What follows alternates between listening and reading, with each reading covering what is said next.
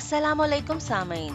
آج جمعرات 6 جولائی کی مختصر خبروں کے ساتھ میں ہوں ندا تحسین۔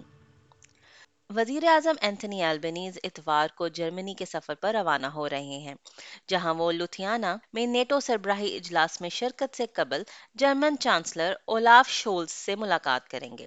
گزشتہ سال ہونے والے جی سیون کے اجلاس کے دوران چانسلر شولز نے اقوام کا ایک آب و ہوا کلب قائم کرنے کی ضرورت پر زور دیا تھا اور امید کی جا رہی ہے کہ دونوں وزرائے اعظم ماحولیاتی تبدیلی سے متعلق امور پر تبادلہ خیال کریں گے۔ یاد رہے کہ آسٹریلیا ان ممالک میں سے ہے جنہیں اس کلب میں شامل ہونے کی دعوت دی گئی ہے۔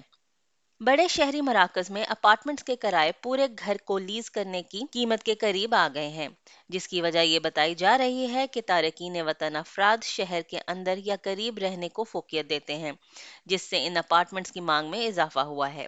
شائع کی گئی رپورٹ کے مطابق ملک کے تمام ریاستوں کے دارالحکومتوں میں جون کی سہ ماہی میں یونٹوں کے کرایوں میں پانچ اشاریہ پانچ فیصد اضافہ ہوا تھا، جبکہ اس کے مقابلے میں مکانات کے کرایوں میں دو اشاریہ سات فیصد اضافہ ہوا ہے۔ وفاقی حکومت نے اعلان کیا ہے کہ معذور افراد کو روزگار فراہم کرنے کی سروس کا معیار بہتر بنایا جائے گا۔ یاد رہے کہ معذور افراد میں بے روزگاری کا تناسب پچھلی تین دہائیوں سے بڑھ رہا ہے۔ پولیس کا کہنا ہے کہ امریکی دارالحکومت میں یوم آزادی کی تقریبات کے دوران نو افراد کو گولی مار کر زخمی کر دیا گیا ہے۔ میٹروپولیٹن پولیس ڈپارٹمنٹ کے اسسٹنٹ چیف لیسی پارس کا کہنا ہے کہ افسران نے وائٹ ہاؤس کے مشرق میں بیس منٹ کی مسافت پر واقع ایک سبب میں فائرنگ کے خلاف کاروائی کی ہے۔ آپ سن رہے تھے ایس پی ایس اردو پر چھ جولائی کی خبریں، ندا تحسین کی زبانی۔